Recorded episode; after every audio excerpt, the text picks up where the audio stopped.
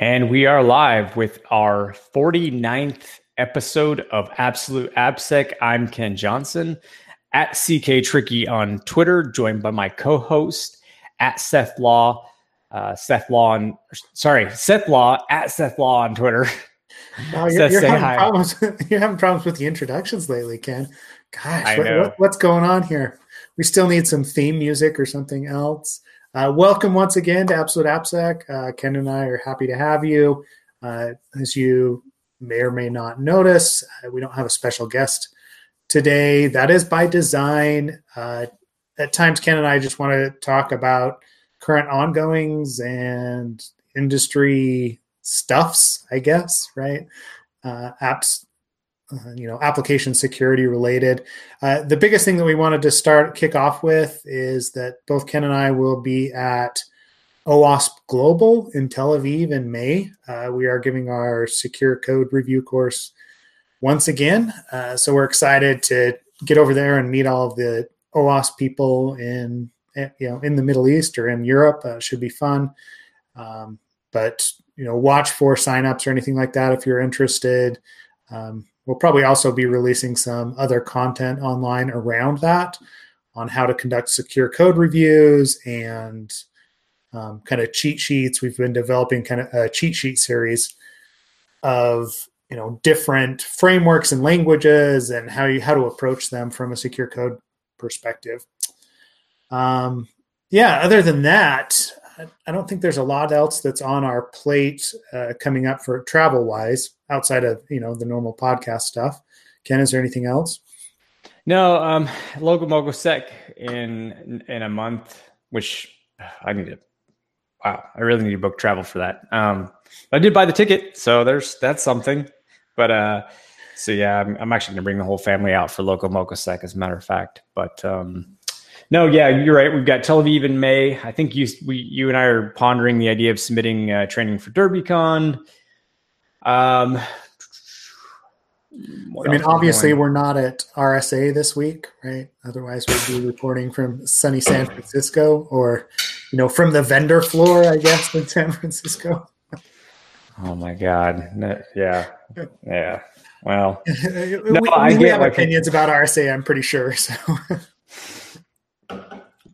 I look, I get it. Um, there's a uh, there's a there's there's a business that's it, that, that's the thing. It's the business, all right. Uh, or there there are businesses um, to this industry, and that's where it occurs. Uh, is it somewhere you'll catch me? No, not really. But you know, I get it. That, that was that was very political.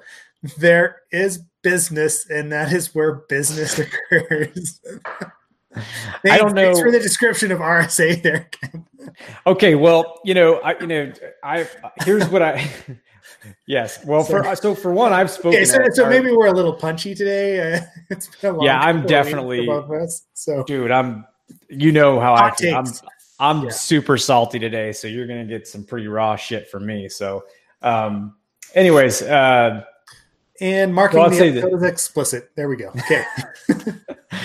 All right. Well, now we don't have to worry about it. Um, yeah. So you know, I spoke at RSA, and that was a that was a good that was that that was uh, that was an experience, and uh, met some some folks there, and uh, but um, it's not me saying this. I did think it was interesting that uh, Jeremiah Grossman pointed out on Twitter that you can purchase keynotes at RSA through sponsorships of like a quarter mil. Uh, yeah, that, was, that that's right, and that just came out recently, right? It was just listed on the RSA conference website. You're like one of those platinum or gold sponsors, and they'll give you speaking slots and like premier speaking slots. Like they'll represent you as a keynote. Has nothing to do with the content. Has nothing to do with. I mean, obviously, as an organization, you'd want to represent, put somebody up there that could speak well, but does feel a little snake oilish, right?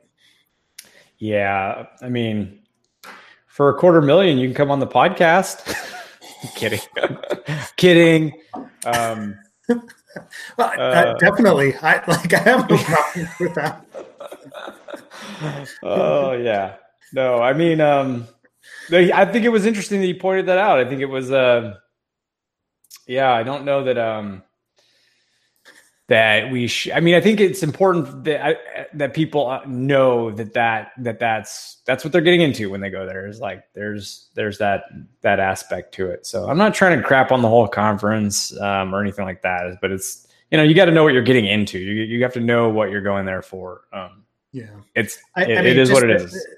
right like more most security conferences uh, like security research conferences that we go to right the guys that show up are in t-shirts. Uh, I mean, you think about AppSec California, right? Everybody's there in t-shirt, shorts, and flip flops.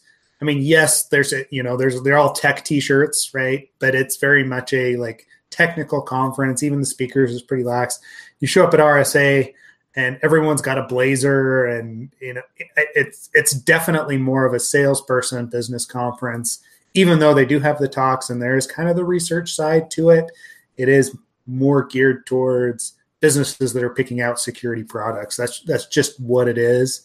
Um, it's not necessarily a bad thing, but yeah, it can be tiring for those of us that are on the technical side. I I'm trying to be political apparently. So hey, so so so all the money that's being spent on these products, are we getting more secure? No, right? so I mean, we're still in jobs. No, uh, like oh, okay, yes, like probably we are. Like there's definitely classes of vulnerabilities that some of those products fix. The interesting thing to do at RSA is to get one of those expo passes, and they hand them out like candy, and just to go walk the floor because they've got like their two or three rows, like startup rows, where the organizations or the companies that are there, you know, 95 percent of those are not there the next year or they've been acquired by somebody else bigger. It's like it's very much a they splash their cash for that booth and then and then they see what happens right? Um, so there i know i know that pe- people can make business business deals there but i i i don't know. There it's where we get all the security uh you know hot words or whatever you want to call it right? Like the yeah yeah, the the um the thing I'll say about that when because now that you mentioned the startup, the the the, the startup set of booths, the the there was there was there were a few couple there were a few companies god i can't speak there were a few companies that had some pretty cool products but one stuck out in my mind stuck out in my mind because um, i didn't even know it was like a, a, it makes sense but i didn't even know it was an emerging area which was like i think it was the pen here somewhere. It was like uh, Dedrone, I think, which is uh, anti-drone um, technology to to basically like yeah keep shoot down drones. yeah, yeah, yeah. Which is kind of funny because after like that whole thing about using drones to deliver drugs to inside prison walls had um, come out after I had met uh, or you know been introduced to that company and like what they do. And I thought it was, um, anyways, I thought it was really interesting that they actually had this issue where like they, and it makes sense, right? You don't want drones getting into secure areas and potentially stealing. I, I mean, stealing IP, uh, figuring out the lay of the, the land security wise, uh, security controls of a, of a physical building, things like that. Like it was cool for that. So, yeah, I, I mean, you will find the diamonds in the rough there for sure. Um, yeah. But neither of us are there so. Yeah. It is it is definitely a once every few years thing for me.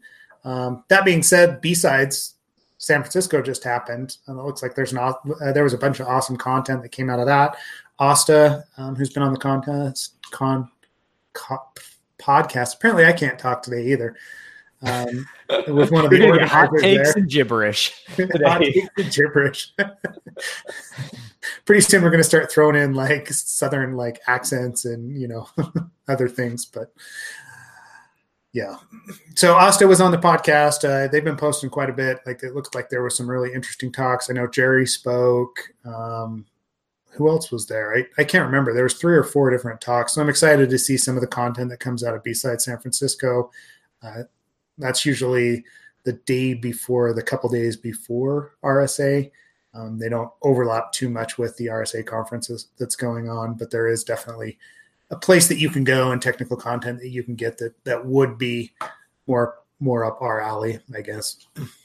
Yeah, there is a DNS uh, SSRF uh, rebinding uh, t- safeguard talk. I'm trying to find the link. I, I don't know. Like, I, apparently, I've been tweeting a lot because I can't see where I tweeted it. But I did that. You ever just retweet stuff because you want to like read it uh, later? Yeah. Yeah. Yep, I do. I do.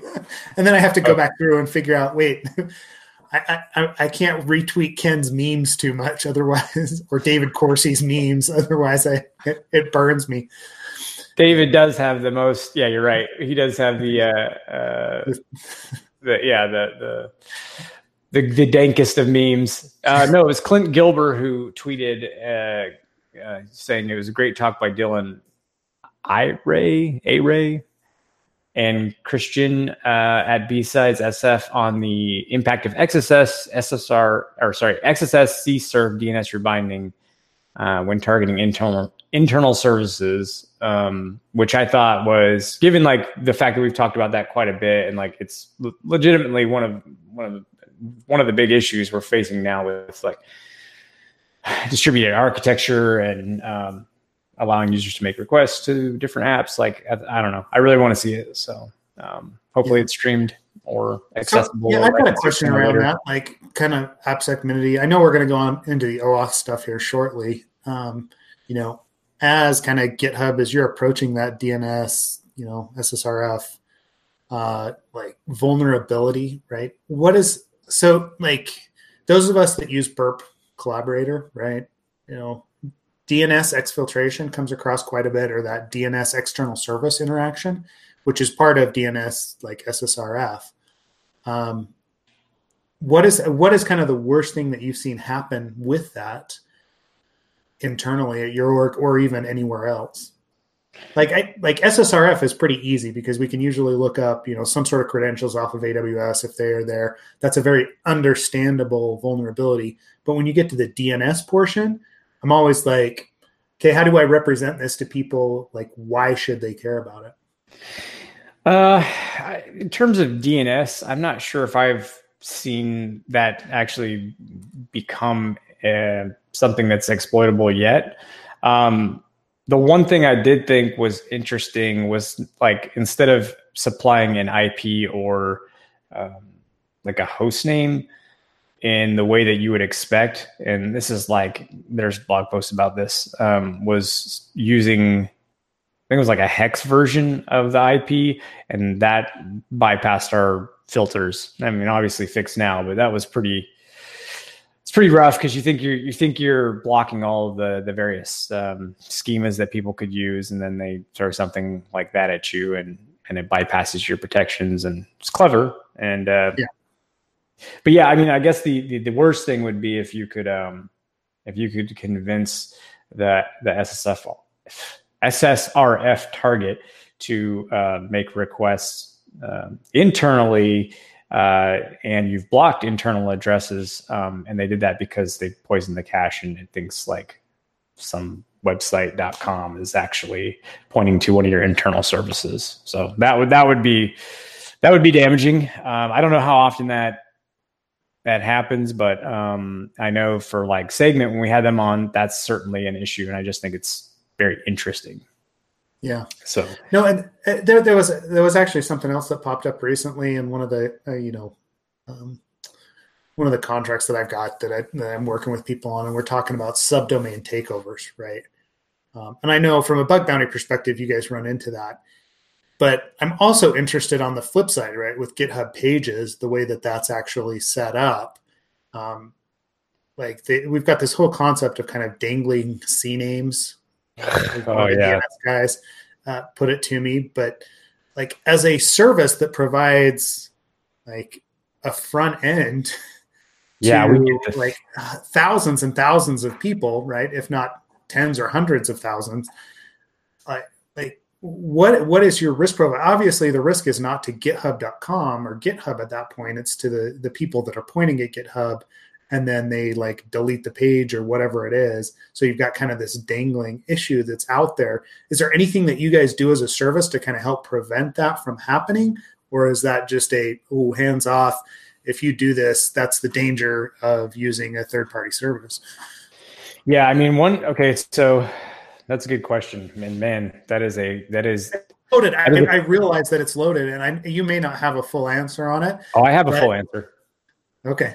All right. Oh yeah, no, no, no. It's and it is loaded. Um, where to begin? So, uh, firstly, firstly, it definitely it definitely happens where people have pointed their DNS server at us and um, then removed like the whatever repo it was because the way it works for those that don't know is if you set up a pages site using a GitHub repo, you've got a CNAME and you put that CNAME inside the uh, the repo.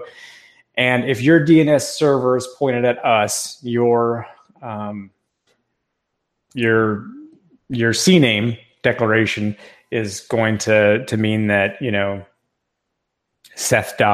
seth.redpoint.com uh, or something like that is you know we're going to be able to resolve the two because your DNS server is saying if you go to seth.redpoint.com then you need to look at GitHub's DNS servers and because you put your CNAME inside of our repo like we do that resolution. Um, so cool. Like that's that's great.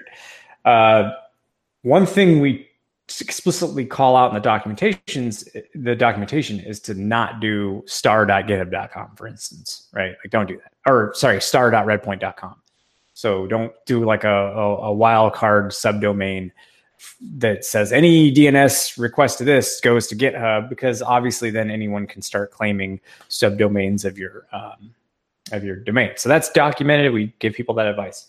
Now what you brought up is a good point and something that we're grappling with now actually uh, or we're thinking of, I, think we're thinking more about is um, is it's a known it's a known thing that if you do that pointing uh, you know seth.redpoint.com at our servers and you but then you remove the, that repo and that cname's up for grabs someone else could potentially right like claim it. And that's you know that's an issue, but um, it, you know, we're pretty. I, I, feel like the way we've kind of mitigated that is we've been pretty explicit about, hey, like, um, calling it out really in the documentation. But there is a there there are a few. This is the part that I really can't get into.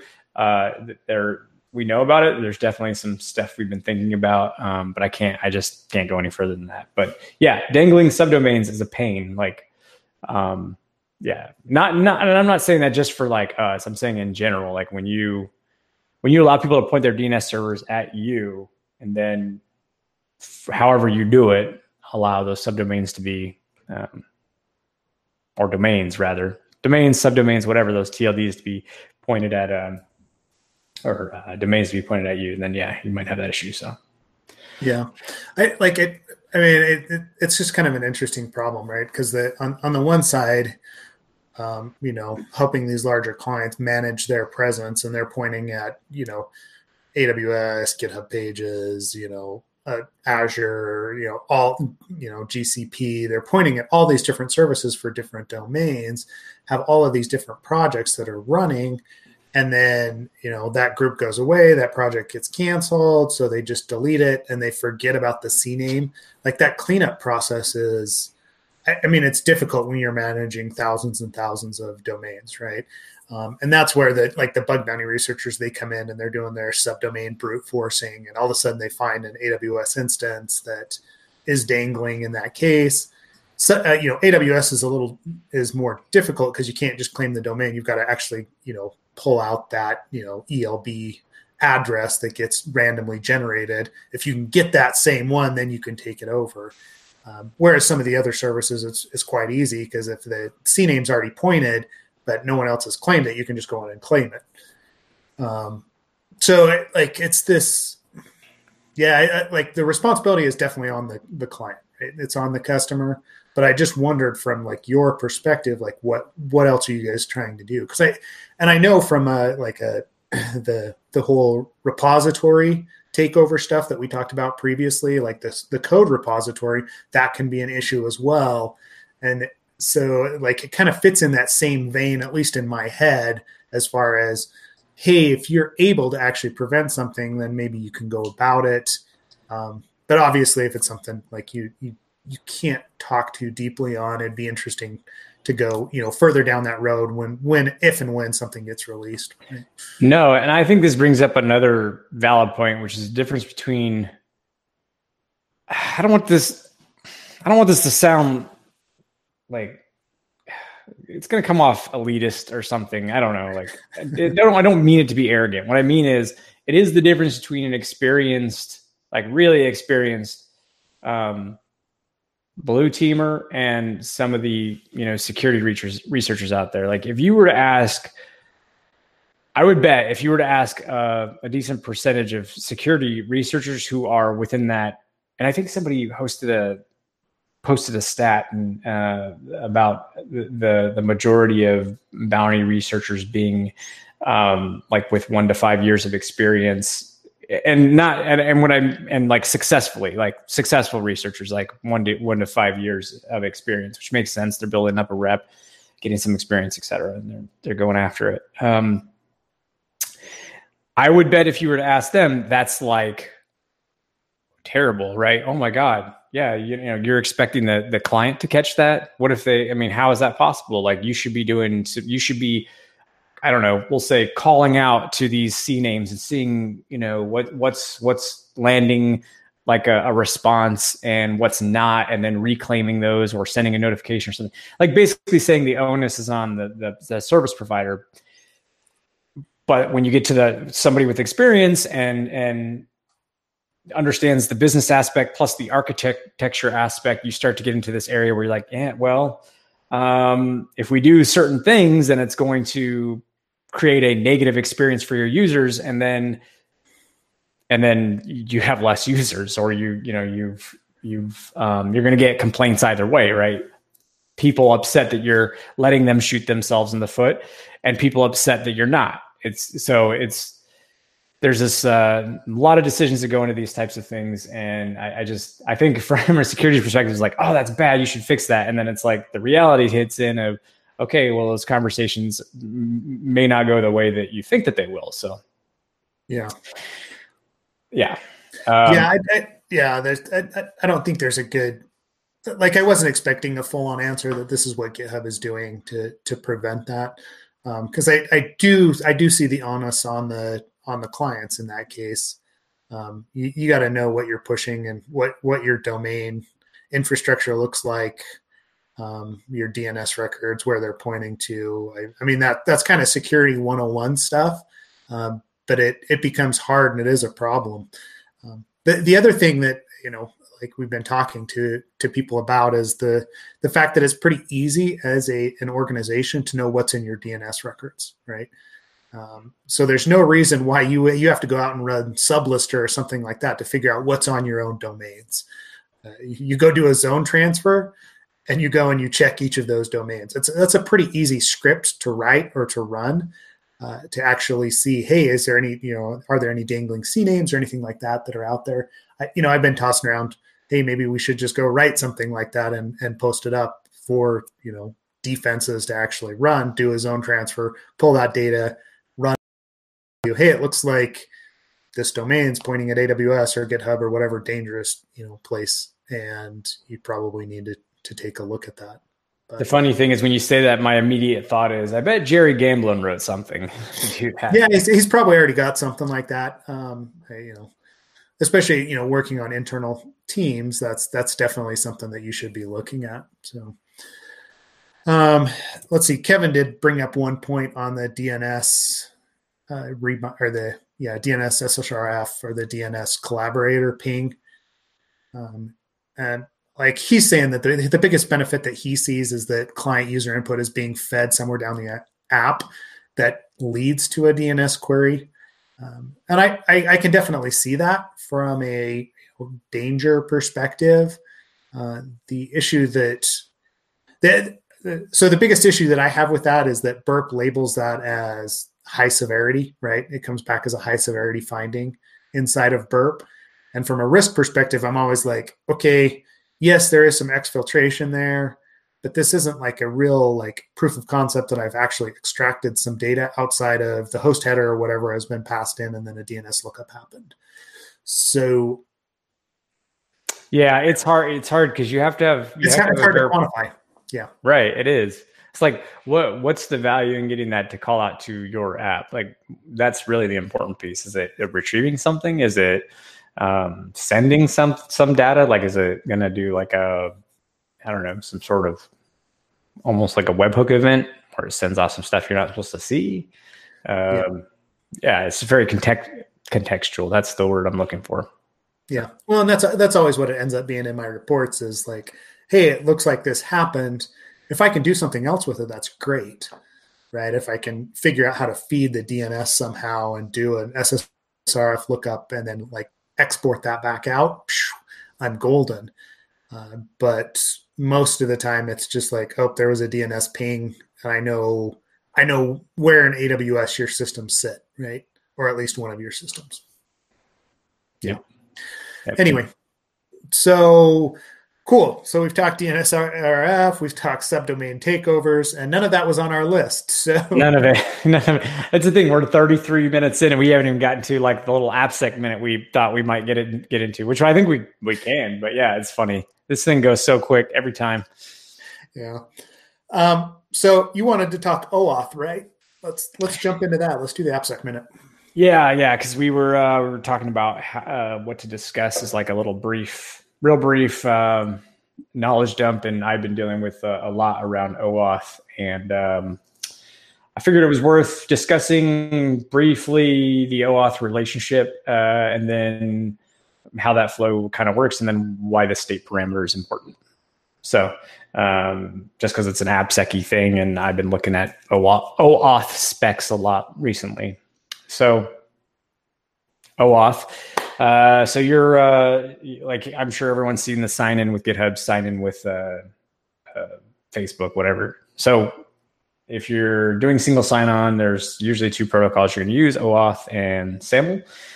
With OAuth, the way it works is that there's an OAuth provider and an OAuth client. The app that has the button that says sign in with, that's the client and then the provider would be Facebook or GitHub, right? So if I want to sign in to GitHub, I click a button, initiate a request, and um, and you know off I go to the provider where I enter my credentials, and then there's an exchange that occurs. Um, part of that exchange is you get a code back, and or you give a code, you get an access grant there's an access token that's uh, given to you at the the end, and uh, you being the client. Sorry, uh, and that's how we say like this person's good. They initiated the request. They validated their credentials on the like they validated their identity on the provider. They've come back. We've done the, the exchange to make sure that the, the communication validating this person between the client and the provider is secure and everyone's happy.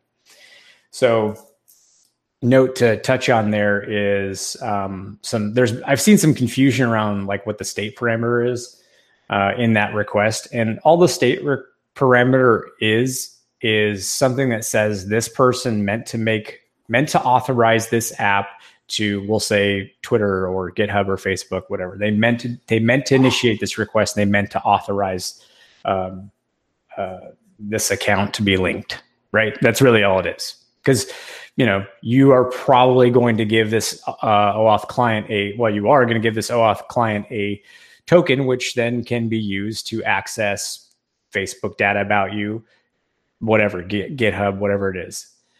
Okay, so we need to make sure that you meant to do that. So that's what the state parameter is. It's not validated on the server side. It's echoed back by the server, but the client's actually the one that goes and says, okay, I provided this uh, this one time use token that's uh, got high entropy.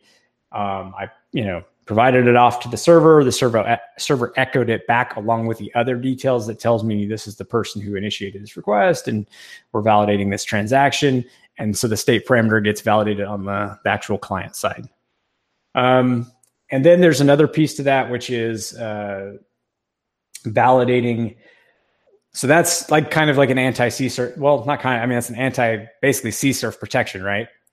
Um, which I don't know if we want to get into it because this goes a little bit farther beyond the the, the idea of a C of a OAuth, but uh, CSRF protection in general. Um, there there is a trend now to verify that, and it's a pretty good one that the the origin or the refer actually. Um, and I think I don't know if was were you and I talking about this, like validating the origin of the refer header. Um, Seth to uh, as an anti CSRF uh, protection mechanism? No, that wasn't with me. I'm not sure who you're talking to on it. I forget who I was talking to. I think we were. Oh yeah, I'm not. I I can't remember. Might have might have been someone else, uh, or definitely was somebody else. Um, but yeah, so like I think that there was there has in the past been a debate about like using the or and let me back up real quick. Um, like let's say you've uh, you have your website like seth.com and in that website you've got like a uh, I don't know some javascript that immediately sends the user who visits your site off to initiate this like for example oauth flow or whatever the case is or you know transfer some money or whatever the case is. That uh, request that's initiating from Seth.com will have a uh, will have Seth.com in the origin or the refer header. And this okay. is this, yeah. and this is just because that's how the web works. That's how browsers work. Yeah. And even if you try to, like, I've tried before to to to, to craft Ajax requests with JavaScript where I like modify those headers. It doesn't. It's that's outside the specs. It doesn't let you do that. So basically, like, you want to say, hey, is there a, a refer origin header? And if so, is it what I expected? Did it uh, originate from mysite.com or did it originate from anything else like Seth.com? And so people are using that more and more now when there's a case. And there certainly are cases where, you know, for instance, if you have an app that you visit and you're not authenticated, well, how do you do a set? How do you do a, a nonce? I mean, who are you tying that to if you're not authenticated? And that, yeah. that scenario certainly exists. So that's sort of where that came from, that that refer and origin um, that's yeah, that's interesting because I, I, mean that was always the argument for CSRF is whether or not that could be depended upon for CSRF protections, right? Hey, you're doing a post. Is it you know does is it tied to that HTTP refer header or to the origin header? Um, and you know if the protections you know back when CSRF protections came about, you could always rewrite that with some sort of an Ajax Ajax post, right? Or you may not be able to modify it, but at least you could add that header in as you wanted to, and maybe successfully you know bypass the those protections. Um, hence the reason that they came up with the you know the CSRF tokens instead. So so it's interesting to me that OAuth is moving that direction, and and it may just be based on the you know the later clients. Now that's no longer something that Ajax is allowed to do.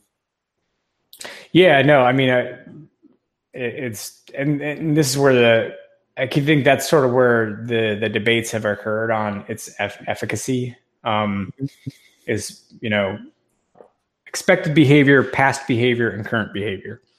Um, but you you know it's it's definitely something that uh, like I said is I mean rather I, I would rather have obviously I'd rather have a nonce. I'd rather have a high entropy, super unique, one time uh, use, hell, even tied to the path that you're making the request to. If those don't match up, boom, you're you're 401, 403, whatever, and uh, that'd be great. That's fine. But there are just instances where you know, what do you, t- how, how you yeah, have how do you, how do you identity site? Yeah. Right?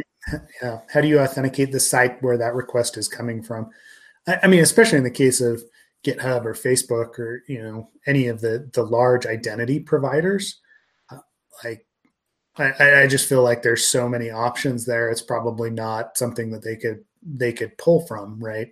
They're going to have to identify on something else, or they just allow everyone, and it, it's up to you. Again, you're pushing the security to the client, right? But it's up to the client to recognize whether or not that's a place they actually want to go and authenticate and send those credentials to or that information. So. Yeah, it's yeah, man. It's it, I think I had sent out a tweet. I think I don't know in the last week or two. I sent out a tweet saying something like, uh, "Due to changing web standards, I'm sure I'll never be confident as an AppSec professional." And yeah. and I meant it because I'm like things keep changing. And in fact, I'm I'm following just to keep up on things. I'm following a. Uh, the webappsec CSP repo. I just watch it just so I can see the changes that are occurring. And that, this is just for CSP, you know. And what and watching how things are changing, like the the the standards are what makes like the server side stuff, such as insecure direct object reference or SQL injection.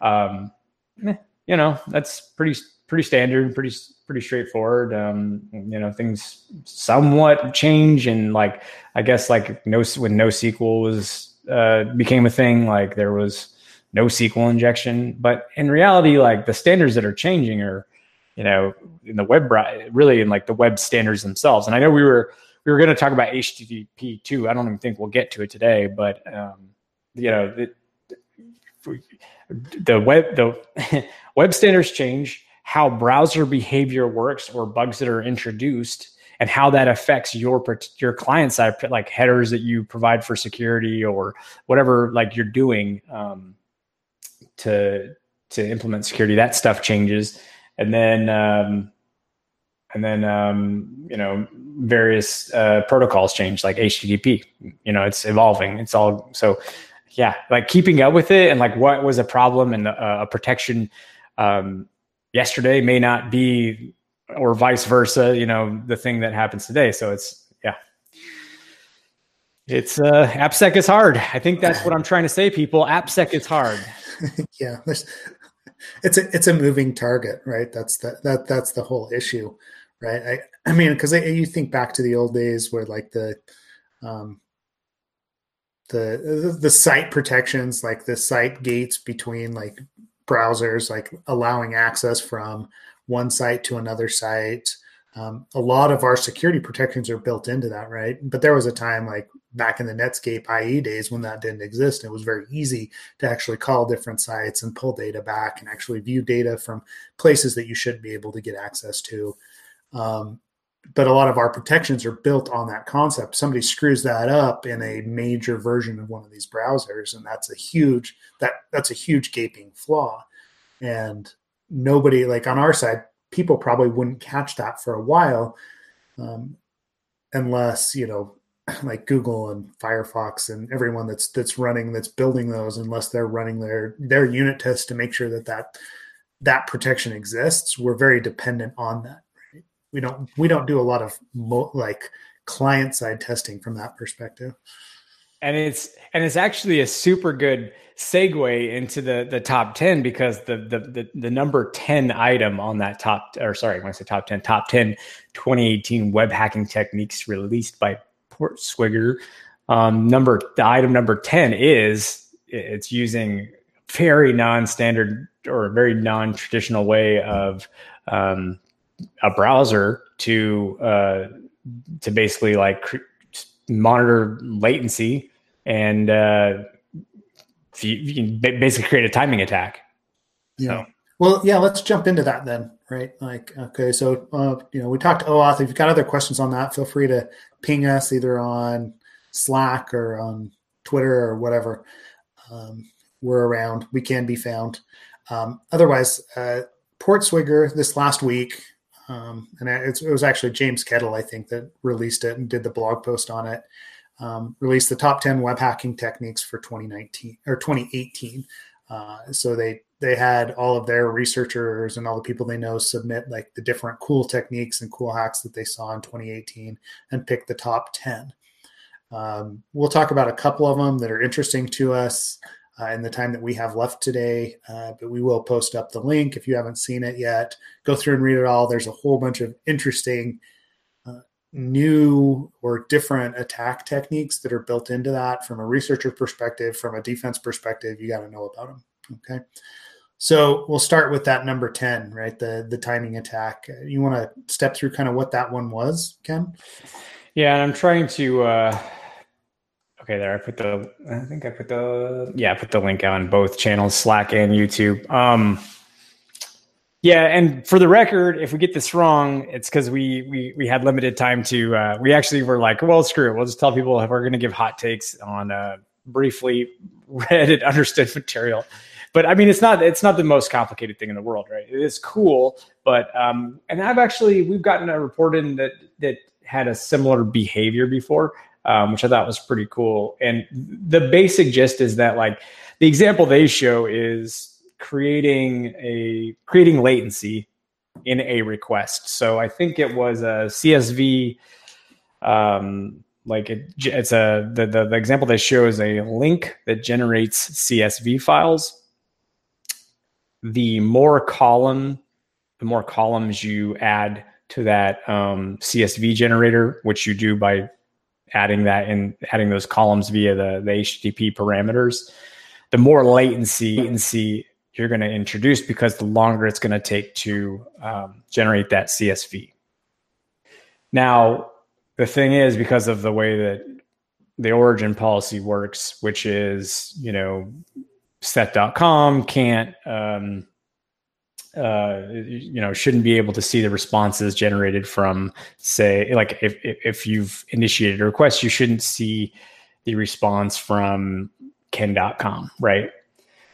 So, however, uh, what they did, what they they've called, I, th- I, think that's why it says XS search or something, cross site search, uh, basically initiating your browser to make a request off to a site and then evaluating based off the cache that that set.com would have access to, uh, evaluating how long the load time was for that response to ken.com.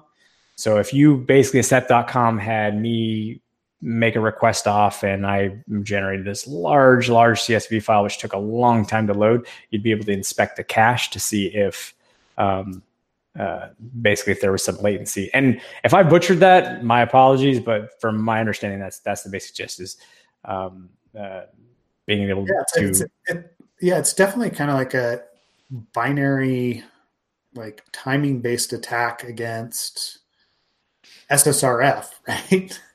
um, uh, from from what I, what I'm reading, right? Like it's cross-site search, so they're looking up whether or not bugs exist with specific paths, and then using the CSV generator and that like internal cache. Because if it is cached, um, that bug exists, and it takes a long time for the CSV to load, uh, and they know that there's a problem with that specific right? Like the specific path that they're searching for. Is that is is that how you're reading it? Yeah, it's just to basically do some enumeration on whether a resource exists, which would be, um, for instance, like if uh, um, I don't know, uh, you had uh, like pri- like a private. This does do not do this because this is not I don't care, but let's say on github.com like you want to enumerate like an organization and a private repo name or something that would be kind of like like if, if you're like oh if i if i could find a private repo name or i don't know that's not really impactful but i'm i'm if i was more creative right now i could think of a a, a better like if you could enumerate that a location exists especially if there's missing function level access control where if you just know that that route exists. Like if if it was, uh, for example, some like uh, uh, forward slash, uh, I don't know, uh, um, some some forward slash uh, like invite with some random value, and then you can just guess that that that exists based off that. And then if you if you could if that did exist, then you could navigate to it. I guess I I don't know. It's a weird it would be enumerating that something exists. And if missing function level access control came into play here, where there was no authorization on that resource, it might behoove you to know that existed and navigate to it. I think. Yeah. And again, if I'm butchering that, well, my bad. No, I like. I definitely think that's the uh, that's the basic premise is that you're using that lookup function to actually determine what resources exist that you shouldn't have access to or you shouldn't even know you shouldn't even be able to enumerate uh, whether or not like that private like that private bug in this case that it exists but being able to enumerate that could potentially you know lead to other attacks just like you're saying the you know the access control issues or whatever else that could be there yeah i mean it's definitely i think it's very interesting to to use that that that latency to to discover resources. Don't get me wrong; I think that's super useful or super cool. Sorry, um, and this is useful. I mean, th- and that actually hits on like the like user enumeration and timing attacks, those kind of vulnerabilities for uh, like most web applications. Um, we don't we don't necessarily talk about that a lot on the AppSec side of things. I know it pops up every once in a while. you see SQL injection using timing attacks all the time. If you run SQL map or anything like that, they will it will use timing attacks to get data back out. Um, but from an enumeration perspective, we don't we don't really dive too deeply into that. And I, you know, I wonder if there's more research to be had on that side. You know, as far as hey, guess what? We do know that these account ex- accounts exist, and it takes you know 500 milliseconds to get like back a you know password invalid or whatever error message versus the other one.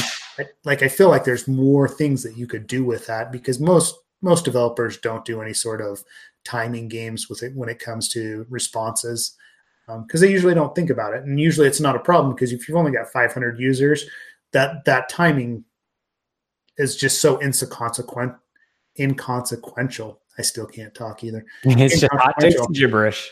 Yeah um, yeah, it's it's inconsequential in the in the case of a small application, but the second that you get to be a large application, it can it can turn into a full blown attack, and it may may be easier than people expect.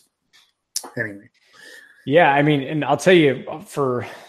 And by the way, I was thinking we'll probably just get to this next one, uh, number nine, and then we can. I'm thinking maybe uh, I don't know how you feel about this, but maybe one through eight we cover as the one each week as AppSec minute um, yeah. going forward until we've completed all of them.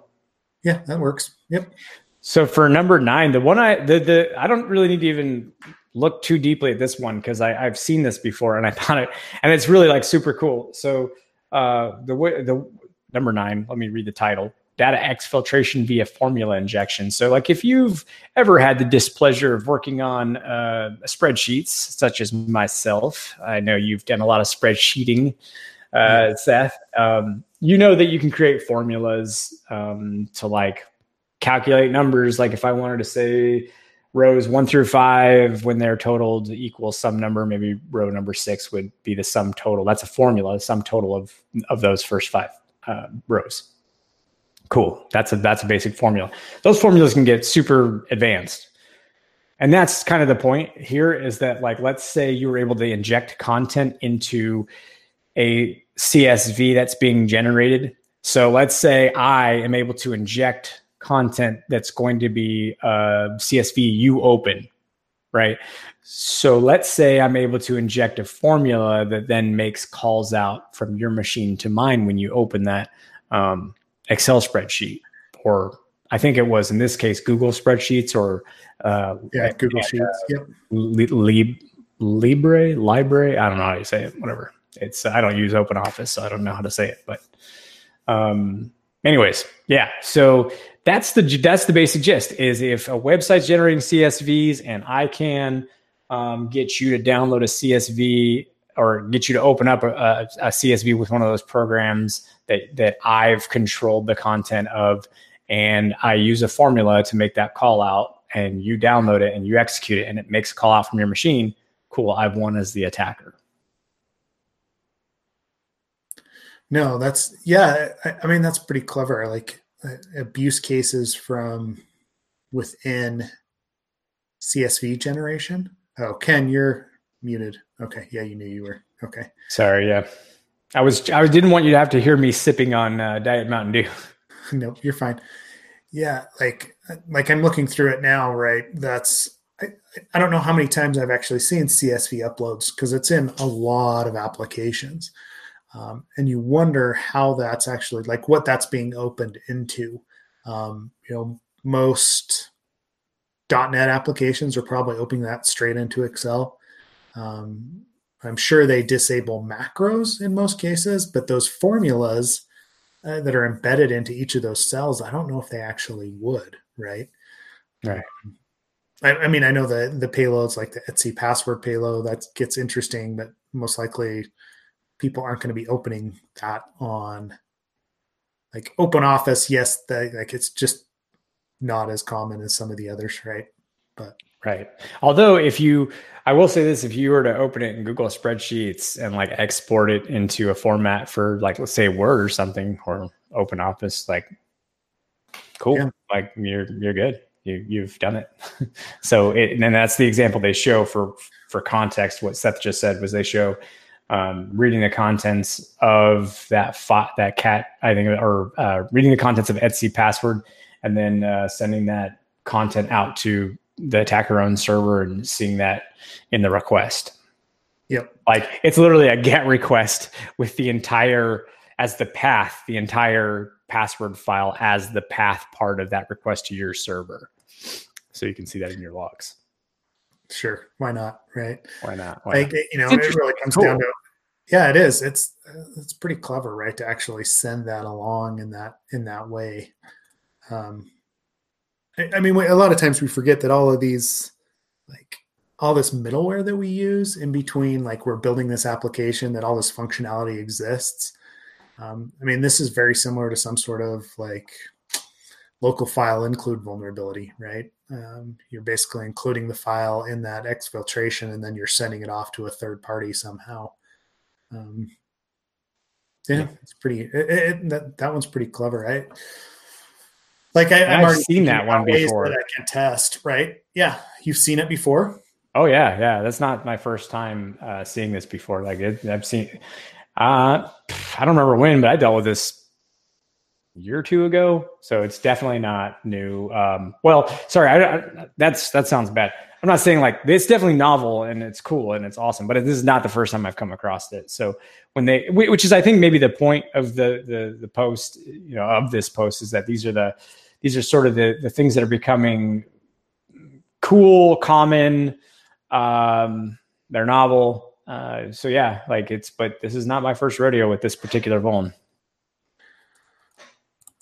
Yeah, that one's that one. Yeah, yeah, I, like I'm, I'm looking at those payloads. Like those are definitely going to be on my next. Like, hey, I found a file upload vulner or file upload system, and it takes CSVs. Let's see if let's see what happens when we give it something that is, you know, formula based rather than just uh, cross-site scripting based, right? Or SQL injection based. There's probably some more interesting things there that we can run through that are, yeah, that could be exposed. So sweet. No, that's a yeah, that's definitely a good one. Um, the other top 10 that we've got in there that like so next week we'll talk about prepare the xxe some of those others um, i know that james he's talking about that web cache poisoning again that's number two i think we we've reviewed that in the past when james came out with that um, the way to poison web, ca- web caches um, oh right yeah, yeah. Be, it, it probably would be good to talk through it again you know what? I'll send him an invite to come on the show, see if he wants to do it. I've met him uh, several times. Um, the last time I saw him was at the uh, HackerOne GitHub event. Uh, uh, well, ha- HackerOne did like five nights of different companies uh, or some or different organizations. We were one of them. And uh, anyways, um, that was the last time I talked to him in person. So I'll send him a note and uh, see if he wants to jump on the podcast. So yeah, can talk through cool. some of the stuff. So yeah, the more that we could get, yeah, somebody that's an actual expert, right? That's good. you know, the person that put that all this data out, blog post and put it all out. Yeah, it'd be fun to talk with him about it, right? Um, let's see what else. Uh, I think next week, do we have? Um, uh, I don't even have the list up in front of me. Yeah, sorry, I'm trying to pull it up too. So next week is uh, Eric from Security Compass, um, followed by Jessica Ryan. The week after that from TrustedSec. I'm super excited because on April 2nd, um, my boss actually is coming on, which I've asked him to come on um, more than more than once, uh, but it, we just we kept like the timing was it was just a timing thing. Um, but I wanted him to come on because he's been with GitHub for over five years and he's seen it grow from like the security, well, the company and then the security team. He's grown and the initiatives have grown. And I just think it's super helpful for those that are building um, security programs to hear his his story. And um, I don't know that one. I almost feel like is is probably gonna be like an hour and a half long episode. It's gonna be yeah, if I could, I would make that a three hour one and we just sit around, but it's, it's going to be a good one. Um, and then uh, let's see the uh, oh, and we are talking now with um, we're, we're we've got a, we, have got uh, we talked to to Zoe from OWASP about women in AppSec and their very initi- various initiatives. So we're going to have um, a group of of folks who are working on those initiatives join the podcast. Uh, we're just figuring out dates and times. So, I mean, Seth, we're busy. We got we've got we've got a good couple months coming up here. So, um, you know, yeah, stay tuned. Do. Yeah, and I, I know Eric at Security Compass is going to want to talk training stuff, right? Like kind of the just-in-time training that those guys provide. Um, I know with Sean, like we were kind of talking about that in the past um, with Sean Porras and like the management of their program over there at Verizon Media. Uh, so it, it, should be interesting to hear that other side on how they're trying to provide that. Um, I know that's part of the reason Eric wanted to come on was to talk through it. So you know the developer training aspect and how you get developers trained when they need to be rather than waiting and you know trying to cycle cycle them through once a year. Um, their their approach is is novel in that perspective. Um, and then uh, jessica ryan like i've met her multiple times you know her and uh, gabe they you know kind of do the circuit. They were in new york for a while but now they're at trusted sec i think gabe's at mandiant or some or yeah i think he is at mandiant now um, but they they they've both been on the um, like the security training circuit for a while as well, like teaching at conferences. Um, but she just started at Trust TrustedSec doing web application security. I thought it'd be interesting to hear her perspective. Uh, so yeah, it'll be fun. And then I'm excited to you know, yeah, your boss will be good, Greg will be good. Um, and get a different, uh, you know, somebody else's management perspective on how they run a, a, program and they build it from basically two people to a you know an enterprise class program. Yeah. That that's yeah. going to be the interesting thing, right? Is how you how you focus in on what's important and prioritization because we see so many organizations that struggle with that. Yeah, and Greg is um, he's he's it's interesting because he he always has like a uh, it's like you ever met someone where you're like, oh, you think like you have a pretty good, like it's a pretty, you think you have like the answer and it's pretty straightforward on, on, you know, when you make a decision, like what, but then like someone comes in and they, they think of kind of something completely unique. That happens a lot with Greg. He's got a very unique uh, thought process. He's, he's really creative at coming up with um, like good solutions for things and, and yeah, I, I, can't say enough good things about him. Uh, and it's not just because he's my boss, which, by the way, I say that because he hates it. I, I could tell it's he always when, hates it when I say that. When, when, our performance reviews again, like what, what are we doing here? yeah, no, I only say it because I, I, I know it makes him like like you know. But anyway, so um, I'll just keep using it, keep saying that. Anyways, but yeah, I'm excited um, to have all these folks on. So uh, yeah, we've got a next we got a good couple months coming up. I'm excited. And I couldn't have been, that was a nice way to wake up yesterday to find out that we're going to Tel Aviv to do the training. I'm very excited about that. Yeah. Now we just have to figure out travel and all the other stuff that goes along with that, right? Yeah. Um, good. Uh, let's see. I think that about does it for us today. Um, uh, find us on Twitter, uh, you know, or come to Tel Aviv. That's kind of the next place we'll be. I guess Ken will be at um, LocoMocoSec um, I won't be this time around. There's just other stuff going on, uh, so that I, I won't be able to make that one. But uh, we'll still we'll be having the podcast every week. So feel free to reach out, find us on Twitter, come join Absolute AppSec Slack channel, and yeah, it's great to talk as usual. And thanks for the hot take, Skin you know. Same deal. and the gibberish. and the gibberish, yeah. Yeah. Gibberish and hot takes. That's how I'll label this one. So I'll yeah, I'll I'll rip the episode and get it up within the next, you know, by tonight. So everybody else can get it. So I'll find it in the usual places. Thanks everyone. Appreciate it.